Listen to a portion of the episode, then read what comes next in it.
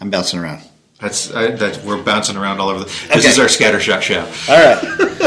Hello, everybody, and welcome to the Surely You Can't Be Serious podcast, discussing and debating the iconic and the forgotten of 80s and 90s pop culture, with your co hosts, James D. Graves and Jason Colvin.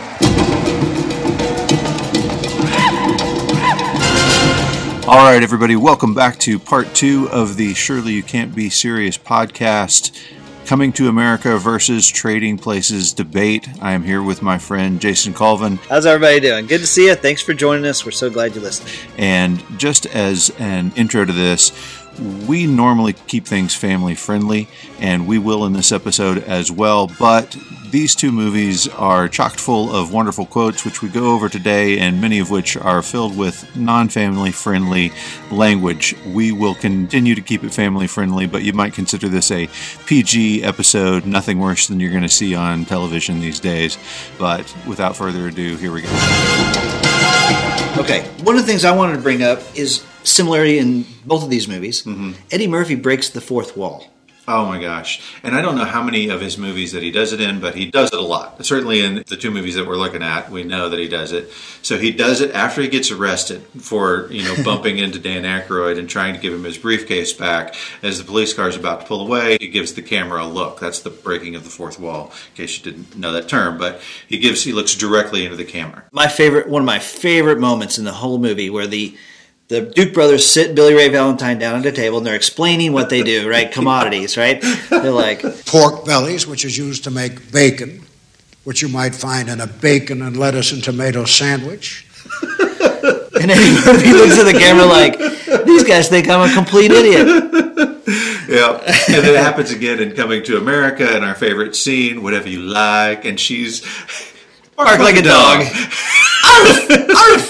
And he turns and looks right at us. too. This is really happening right That now. is such a great way of bringing the audience in on the joke, you know? It's fantastic. A big dog. Woof. Hop on one leg. Scrawled in blood. What's it say? See you next Wednesday. Okay.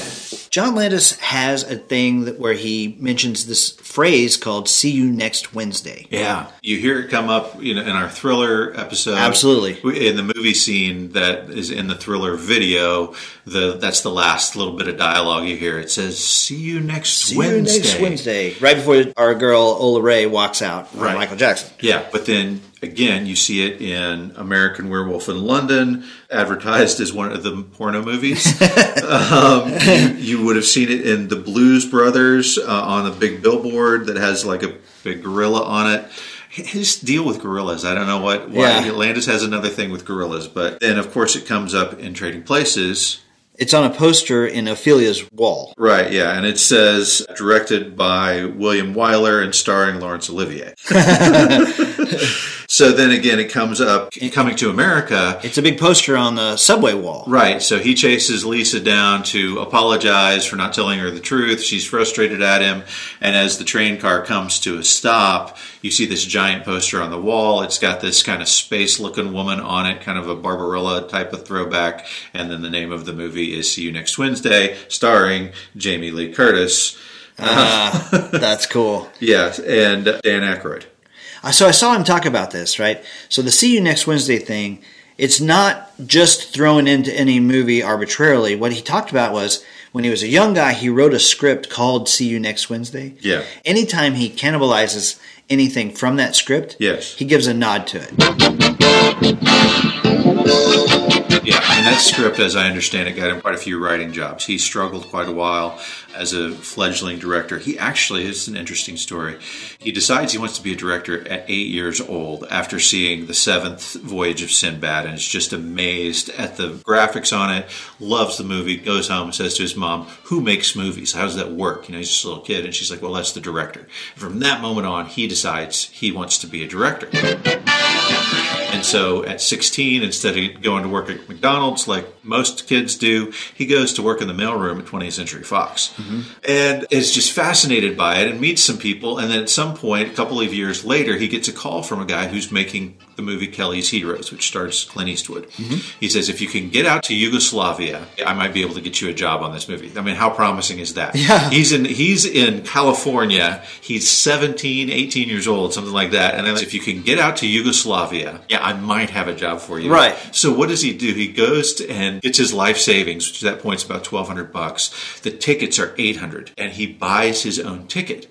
But then he takes to his mom and says, "Hey, the the studio has offered me a job and is paying my way out to Yugoslavia," and shows her the ticket that he bought, and so uh-huh. she lets him go. And so he goes out there, he works on Kelly's Heroes, meets all these people, and he does a wide array of things stuntman work, writing work, grunt work for about 20, 30 movies out there over the course of a couple years before he comes back. And then he sits down for the to be a part of the Directors Guild. You have, they have a test that you've got to take, and he kills it. He aces the test, but then they call him in and they're like, um, I'm sorry, you didn't graduate from high school. We can't allow you to be a part of the Directors Guild. Wow. And this is all before Schlock comes out. Uh-huh. So yeah, his his road was a hard road to get to where he was. That's interesting. Yeah. Okay, and one more thing I wanted to mention before we move on. That subway station Yes. with the See You Next Wednesday poster. Yes. As Akeem is chasing Lisa. You know, that subway station, and I'm, I'm going to mispronounce it, but it's the Hoyt Schurhorn subway station. yeah, we're from Oklahoma, not New York. Sorry. That's right. Sorry.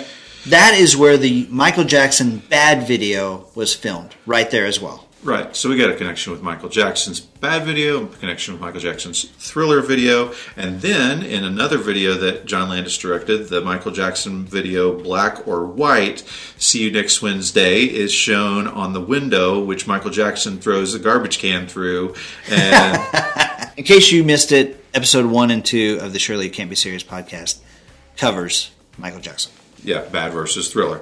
And um, just as a side note, on the Coming to America, the other stars, uh, in addition to Dan Aykroyd and Jamie Lee Curtis, Mo Howard and James Brown. Nice. Yes.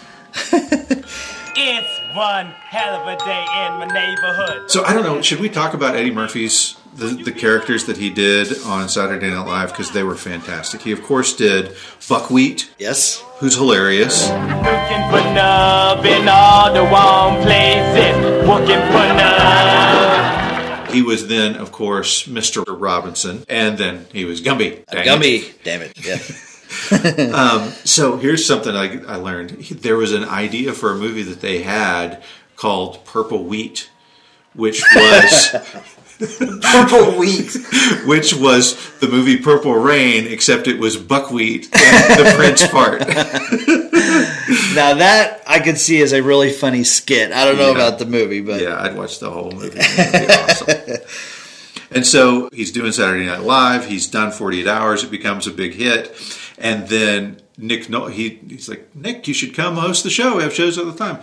Nick shows up, and the, the story that they give the people is Nick was sick. Like he had the flu. The fact is, Nick Nolte was drunk out of his mind. Yeah, yeah. Like he could not perform. And so what ended up happening is they had Eddie Murphy be the host of the show. It's the only time that a cast member has been a host as Wow. well. Wow. And he starts off the show with live from New York. It's the Eddie Murphy show.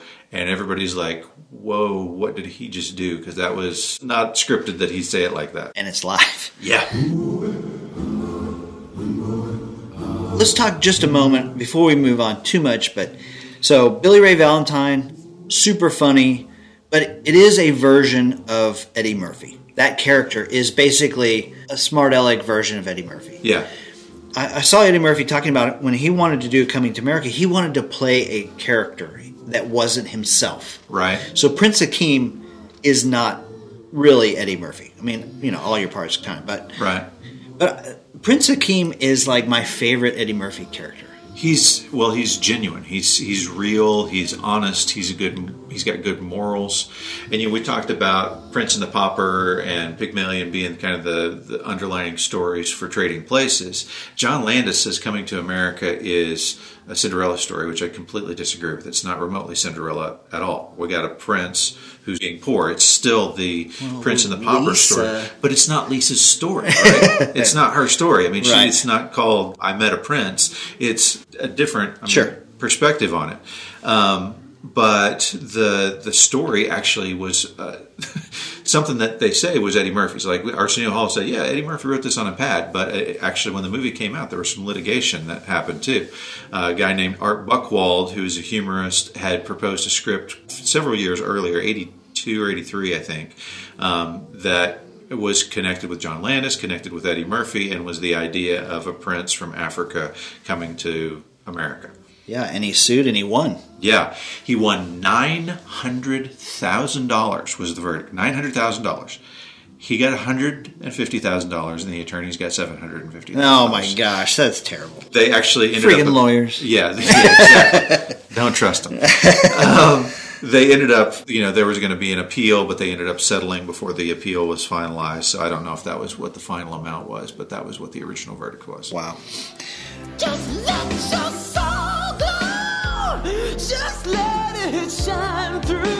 One of the characters that Eddie Murphy plays in Coming to America, the barber. There's a couple things I want to mention about the barber. Yep. I'm bouncing around.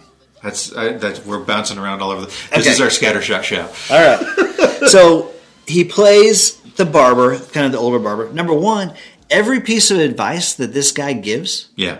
is spot on good advice. Yeah. So he tells him, number one, he's like, I'm interested in meeting women, right? Where Yeah. can I meet women? He's We've like, been we've been to every bar in the yeah. on the block. He said, "Oh man, you don't want to go there. You want to go where's a good place? Oh, like community events, church." And then he says, "Hey, there's something going on called the Black Awareness thing down here at the community center at the church." Right? Well, it turns out that's where Hakeem meets Lisa. Then later, Hakeem comes back and he wants to get his uh, soul glow on, right? right. And the guy said, "Man, no, you don't want to do that." He goes, "That's ridiculous. You don't want to do that. Just you know, leave your normal hair. That nobody likes it." Let your soul glow. Later, he comes back and asks him, he says, Well, how do I get in with a woman? And the barber says, If you want to get in with a lady, how do you do it? You get in good with her father. And that's why he ends up going to McDowell. So every piece of advice he gets from him is, is solid. right. He also, this barber actually, when he's arguing with the different barbers and the different people in his uh, his barber shop, they're talking about the greatest boxers of all time, right? And Saul, the old Jewish man played by Eddie Murphy, says, "What about Rocky Marciano?" And he says, "There they go, there they go. Every time I bring up boxers, there, the one white guy in the room brings up Rocky Marciano." He beat Joe Louis's ass. That's right, he did whoop Joe Louis' ass. Joe Louis was 75 years old when he fought. Frank Sinatra came in. I said, Frank, how old is Joe Louis? Man, you ain't never met Frank Sinatra. but Rocky Marciano was 28 when he fought Joe Louis, and Joe Louis was 37. You know what Frank told me? He said, hey, Joe Louis 137 years old. Those guys are hilarious. They- I mean, okay, so let me just, I'll, I'll sidetrack on that. Coming to America, the beginning in Africa, in Zamunda, is hilarious from the get go. I mean, you've got wipers. I mean, from that moment on, it's funny, funny, funny. It's nonstop funny. Then, as soon as they get in New York, you've got this ridiculousness that happens with Jake the Body. Remember that? Yeah, Jake the Body. Yeah. You dumb Yeah. What does dumb mean? Yeah, Body by Jake was big for about five minutes. It's hard to talk about these movies with keeping it clean. We can't cut. That's all the best lines. and so then, of course, they go into the barber shop after they've found their place to stay, and F you, F you, F you. Who's next? Uh, let's talk about who's in the barber chair. Oh, okay, yeah. So in in Coming to America, you've got a guy, a Oscar-winning actor who has no lines and no action. He's just sitting there smiling. His name is Cuba Gooding Jr. Yeah. Apparently, there was a scene that they filmed where, uh, you know, he's just a kid in the movie and he's he says he tells the barber, "Hey, I'm sorry, I don't have any money to pay for my haircut," and the barber like cuts a cuts a big chunk out of his hair. And if you look, you can tell it's fake hair that he's got on. Right. Yeah, I, I would have liked to see that scene in that movie too. That would have been that would have been funny. Did we talk about the bag handlers from Trading Places? Yeah, the bag handlers were the comedy writing team from SNL, uh, Franken and Davis. It was Al Franken and Tom Davis. and they they did a lot of comedy bits, but they weren't the original guys who were supposed to play this part. The original guys were Dave Thomas and Rick Moranis as The McKenzie brothers. right Doug and Bob McKenzie. Take off, eh? Yeah, hoser. How many times are we going to say that in our podcast? I hope every single time. Both from SCTV fame. Uh, Dave Thomas was also one of the co-writers with Dan Aykroyd for Spies Like Us, another Oh, right. John Landis movie. That's cool. I didn't know that. Yeah. I don't know if we mentioned this or not, but Stephen Stucker is the gorilla handler. He's also Johnny from Airplane. The funniest guy in Airplane. I mean, the whole movie, right? You know, we love it. But, Right. but gosh, that guy's lines. Rapunzel. It's a big, pretty plane. Wheels, big stripe. Like a big Make a brooch or a hat or a pterodactyl. Are we where, are we about ready to talk about? I have uh, no idea where we are. This is the scattershot. Let's episode. keep going. Yeah, you you start with Trading Places since it was Okay. first. Okay. So here are my funniest moments. When Eddie Murphy's in the bathtub Uh-huh. and Coleman turns on the jacuzzi for him. Hey, bubbles, man. Say, man, when I was growing up, we want jacuzzi. We had to fart in the tub. Okay, so I'll shoot back with the other tub line from Coming to America. Father, it is not just that, it's everything the cooking, the pampering, the, the dressing, the bathing. Actually, I'd rather enjoy the bathing, but. That's funny. I, my fifth favorite line in Coming to America. Oha! It is my 21st birthday. Do you think perhaps just once I might use the bathroom by myself? Most amusing, sir. Wipers! So my fourth favorite line from Trading Places. Yes. When the Duke brothers give the guy his Christmas bonus. Uh huh. And he says, Here you go. I bet you thought we forgot about you. Here's your Christmas bonus. He hands him a $5 bill. Five dollars. Maybe I'll go to the movies by myself. And then Mortimer goes, Hey, half of that was from me. Thank you, sir. Yeah. I love how they establish at the beginning that those guys are jerks right off the bat. Yes. You know, they're leaving their mansion and everybody's like, uh, hello, Mr. Duke. Thank you, Mr. Duke. Hello, Mr. Duke. And they're just not. They don't even say anything to him, yeah. Anybody. Just, it's all beneath them, right?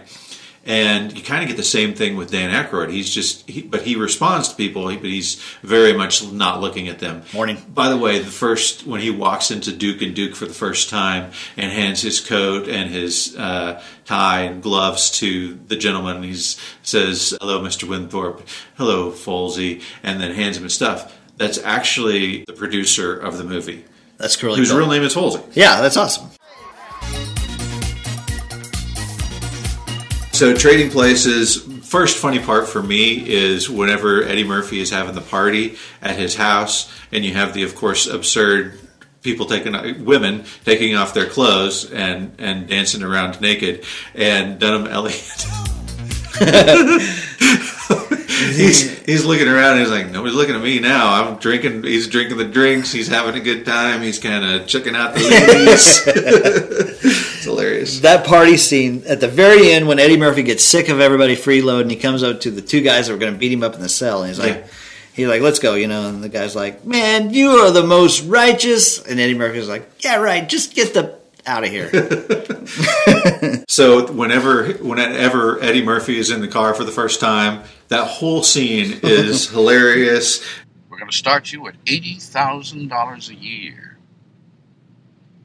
$80,000. Mm. Excuse me. This is a practical joke, right, Brian? These guys are a couple of. It's not appropriate, but but it's funny. right. What's my next move, man? The chauffeur doesn't say anything, Thank you. You've been helpful.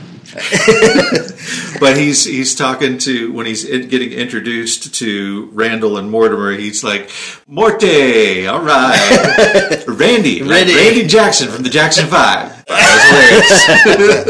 That's awesome.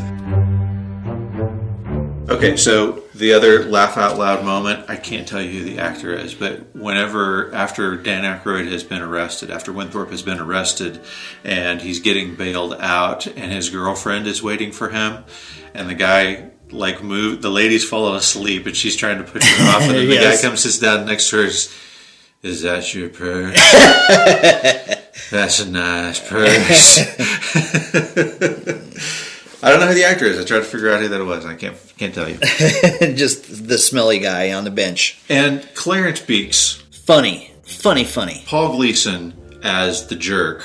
He plays the jerk beautifully. I mean, in in the best movies, like he's the jerk guy in Breakfast Club. He's the jerk guy in Die Hard. He's the jerk guy in this movie. I mean, he's awesome, awesome. Here's an interesting, another, you know, let's go Let's go, guys, Let's let's scattershot, baby. All right, so Clarence Beeks, that part was originally supposed to go to C. Gordon Liddy, which historically is an interesting kind of guy. He was, I don't want to take away from everything he's done, but the interesting things about him are he was a part of the Richard Nixon campaign, managed that campaign, and then ultimately got caught up in the Watergate scandal and got sentenced to 20 years uh, for that. Uh, and I found out later on he served like 102 days in solitary confinement. I can't even. Wow. I can't. I don't know how that works, but he was an amazing guy. Whatever the politics are, an incredible human being, accomplishing things, obviously. But then Jimmy Carter lets him out after five years in the interest of justice. And you know, Landis. It's obvious. n- Number one, it's obvious that Landis is about as scattershot as this episode is, right? He is. He, had- he just goes all over the place. I mean, I've had clients who talk like that who've been deemed incompetent to stand trial. Okay.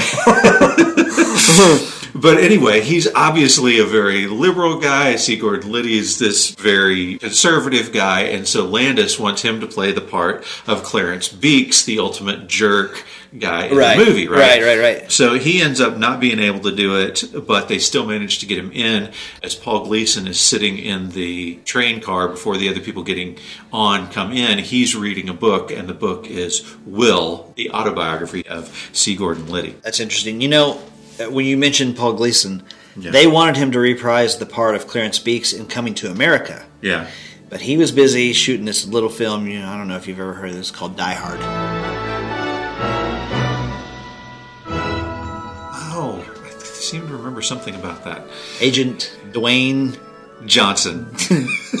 no, what is it? Dwayne? Dwayne T.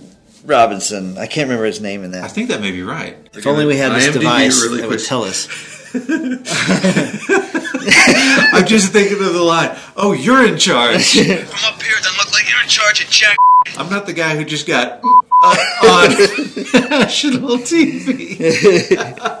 Dwayne T. Robinson. You were right. For the win. Yay, way to go. Yes. Looks like we're going to have to get some new FBI guys. Uh, all right, my second favorite line in Trading Places. Dan Aykroyd has tried to commit suicide, and anyway, they rescue him, bring him back to his house, and he is in his original house. And of course, Coleman's there helping nurse him back to health. Right. When he comes to, he's like, "Oh, Coleman, it was just this terrible dream." It was all because of this terrible, awful Negro. and Eddie Murphy is standing there, and he's like, "Hey, wait a what?" And then when he sees him, he jumps out of bed and starts choking him, and he's holding him down, and he's shaking and banging his head on the floor. It was the jokes. It was the jokes. okay, I like the I, I like it when they're looking at Clarence Beeks inside of the ape suit. Yeah. you know, let them. It's Christmas. Let them have their fun. The best line in Trading Places is at the very last scene. Looking good, Billy Ray! Feeling good, Louis. All right, so coming to America, best lines. This one is a good one. James Earl Jones delivers the line after the Queen's speech, delivers the line of, There's a very fine line between love and nausea. and it's not necessarily funny because of his delivery, but because of her reaction. She's got a bunch of great reactions throughout this movie. He's funny. I mean, James Earl Jones has some hilarious lines in there. Yeah. I'm going to jump up to my number two, but Eddie Murphy says, I'm a man who has never tied his own shoes. He's like, Wrong, you're a prince who has never tied your own shoes. and he says, I tied my own shoes once. It is an overrated experience. so funny. Yeah. My fourth favorite line from Coming to America is the bonus scene at the very end of the movie where the Jewish guy Saul is telling his joke, right? Oh my gosh. Can I tell the joke? Go, yeah. Okay. Man walks into a restaurant. I listen. Hey, listen. no, we'll just play that joke because I can't do it juice. Wait a minute, wait a minute, wait. Stop right there. Listen. Stop right there a minute. Man goes into a restaurant. You listening? A man goes into a restaurant. He sits down. He's having a bowl of soup. He says to the waiter, "Waiter, come taste the soup." Waiter says, "Is there something wrong with the soup?" He says, "Taste the soup." He says, "Is there something wrong with the soup? Is the soup too hot?" He says, "Will you taste the soup?" It's wrong. Is the soup too cold? Will you just taste the soup? All right, I'll taste the soup. Where's the spoon? Aha. Aha. Aha. I still quote that. What do you know from funny, you bastard? Next favorite part is whenever he comes out and he starts singing. She's your queen to be. Oh my gosh. Number one, it's just hilarious that it's happening, but then you get some of those lines in there free from infection. Hey, I need more. What are you talking about? When he's singing? So yeah, when the guy when he's singing, she's your queen, she's perfection, she's free from infection. oh, that's hilarious. That that was improv by that guy. really? Yes. Oh, he killed it. Oh Yes. my gosh, it's hilarious. My wife's birthday the other day, and when we lit the candles, I was singing "She's Your Queen." There's some great. I mean, there, there, it's funny, funny throughout, and there's some real laugh out loud moments. Okay, so when the landlord is taking him up to the apartment, telling him about, you know, it's only got one window, it faces a brick wall. I rented it out to a blind man. They open it up, and the tape's on the floor, and he goes, "Damn shame what they did to that dog." Or when they walk by the bathroom, he's like, "Here's the bathroom. You got to share it. Got an insect problem, but you boys from Africa, you're used to that." then he comes out of the window. Good morning, my neighbors. yes! Yes! You too! Oh, and that and that other scene in the barbershop when he's talking about meeting Martin Luther King. I'm walking down the street, minding my own business, just walking on, feeling good. I walk around the corner, man woke up, hit me in my chest, right? I fall on the ground, right? And I look up, it's Dr. Martin Luther King. I said, Dr. King. He said, oops, I thought you were somebody else. Man, you ain't never met Martin Luther King. And then you've got the whole scene where they're in the bar and all of the women that come in, and the first one that they meet, and she's so smiley, and then she's, I have a secret. I worship the devil. Ooh. My name is Peaches, and I'm the best. All the DJs want to feel my breast. the worst one of all is that one lady who's like, "I need a man to satisfy me." Shot. Some guys do an hour, hour and a half. Shot. I need more. That's it. And then Arsenio Hall playing the preacher with the girls is uh, it's bordering on that. Is it too inappropriate to be funny? But man, is it funny! His Uh, dad was actually a preacher, so that's why he did that character so well. Oh, he nailed it, man. That's perfect. Sexual chocolate. You'll remember him as Joe the policeman from What's Going Down episode of That's My Mama, Mr. Randy Watson. and then that whole bit, it's so awkward. It's so wonderfully awkward and hilarious at the same time. And then, sexy chocolate, stomp, stomp, sexy chocolate. It drops the mic, does the point, walks off stage. And the pastor, he comes up, he has he has to pick up the microphone from the ground. Let's give it again. Another round of applause for Mr. Randy Watson. Good and terrible. Actually, when when Randy Watson performs "Greatest Love of All," you have to be like an '80s music fan to really get this. Uh-huh. But he mixes up the lyrics. Yes. He screws up the lines. Oh yeah, I think that that's only a you getting that kind of joke. yeah, I, I missed that one completely. My favorite scene in the entire movie, though, is the Dukes brothers scene, and it's it's so satisfying to see that come full circle. They're bums on the street after what happened in Trading Places. I think it's interesting that these movies sort of live in the same universe. Mortimer, we're back. So when Prince Akeem starts, I have recently been placed in charge of garbage. this is flirtation. When you think of garbage, think of Akeem. So this is interesting. So Coming to America is the first time that Eddie Murphy is playing a romantic lead part. You know, Mm-hmm. this is he all of the movies that he's done. This is the first time that he's got a love interest in the movie, and I think he nails it. I mean, he's he's charming, he's lovable. You know, he's goofy at the beginning, which creates a sympathy for him. He he does pull it off. I'm I'm totally agreeing with you. Are we moving into now the comments and criticisms on how we feel about the movies? Sure. All right. Unless you get more funny lines from Coming to I mean, I could do this all day, but yeah. So Coming to America does a great job. It's actually, in in my opinion, it's very, very funny the first half, and then it kind of moves into this romance. And I'm not critical of it because he pulls it off. Oh yeah, he absolutely pulls it off. The scene on the swing. And by the way, we're about to leave funny lines and move it into something else. But you just made me remember the part that is also hilarious, which is king or not, I'll break my foot off in your.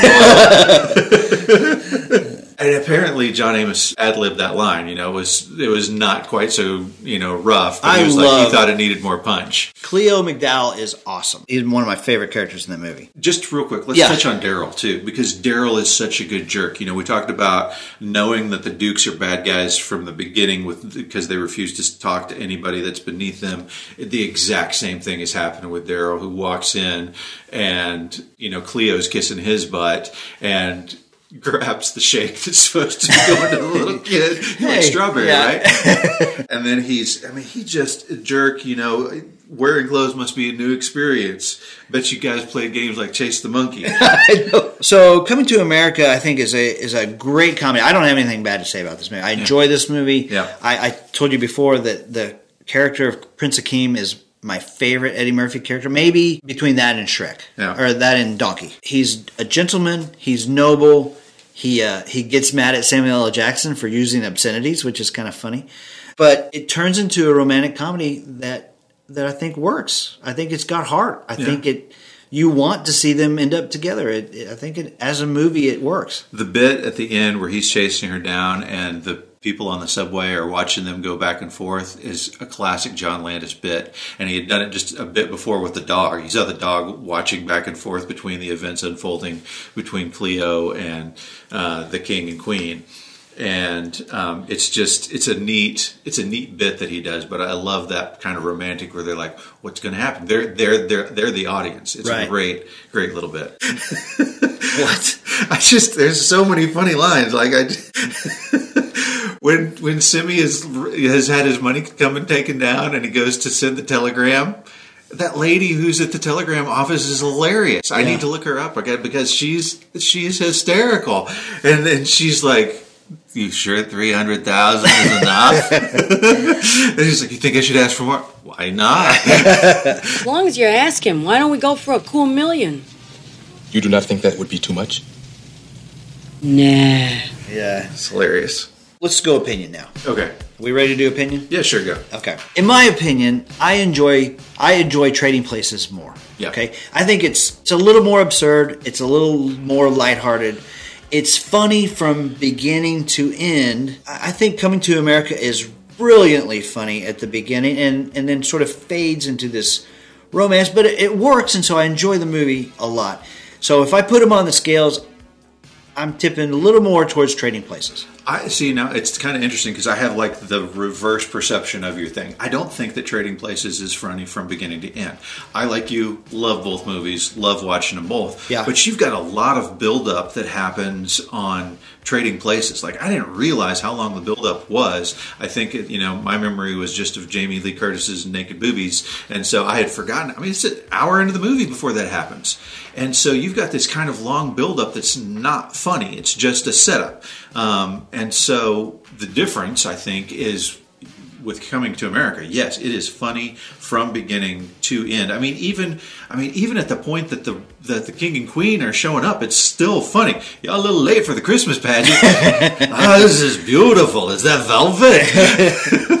I mean, it just never it never stops being funny throughout the movie. Now, Trading Places, I just it's not quite as funny. It's a good story, and I like the way it plays out, but I think it's just kind of a little absurd because it's supposed to be more realistic, but it's a little absurd. Number one, first absurd thing is Clarence Beeks in as the the security expert saying, you know, put your hand on the guy's right shoulder, put your other hand in his left pocket.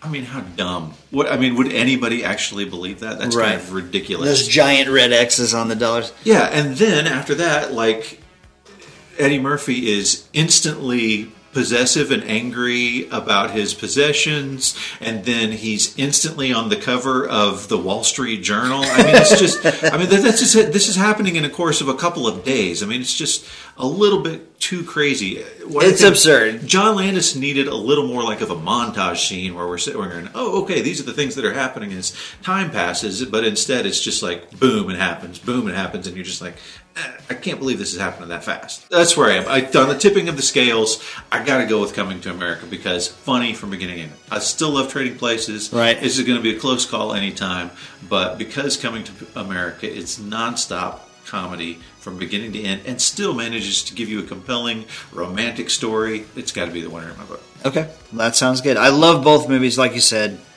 I, I don't know how much more we can say. I, I laugh out loud when I watch both of these movies. If you haven't seen one of these movies, Yeah. you need to correct that. Well, yeah, you probably should have not listened to this episode. Yeah, really. this episode makes absolutely no sense to you. Um, oh, spoiler alert! The last uh, hour has been a spoiler for both movies. Yeah, exactly. Sorry about that. So thank you everybody f- for hearing us all out on this crazy, all over the place kind of episode. If you've got an opinion that's different than ours on this one, I mean, I don't know how because Jason's got one and I got the other. Yeah. But uh, yeah, come tell us what your opinions are. We'd love to hear from you. Look us up on social media Twitter at Shirley Podcast, Facebook on Shirley Podcast. Yeah. Let's hear from you. Yeah, we, we, you can check out some of uh, the videos that we've done on our YouTube channel, the Shirley You Can't Be Serious podcast channel. And please tell your friends and acquaintances about this show. If you can let people know about it, it helps us out so much. We really appreciate all of the listeners and everything that you've done for us. That's right. Can't be more thankful. If you do enjoy the show, we'd sure appreciate a five star review on Apple Podcasts. Yeah. That'd really help us out. Sure. And that'd get us exposed to more people. And don't forget to subscribe. That way you don't miss any of the episodes as they come out. Thank you all so much. We'll see you next week.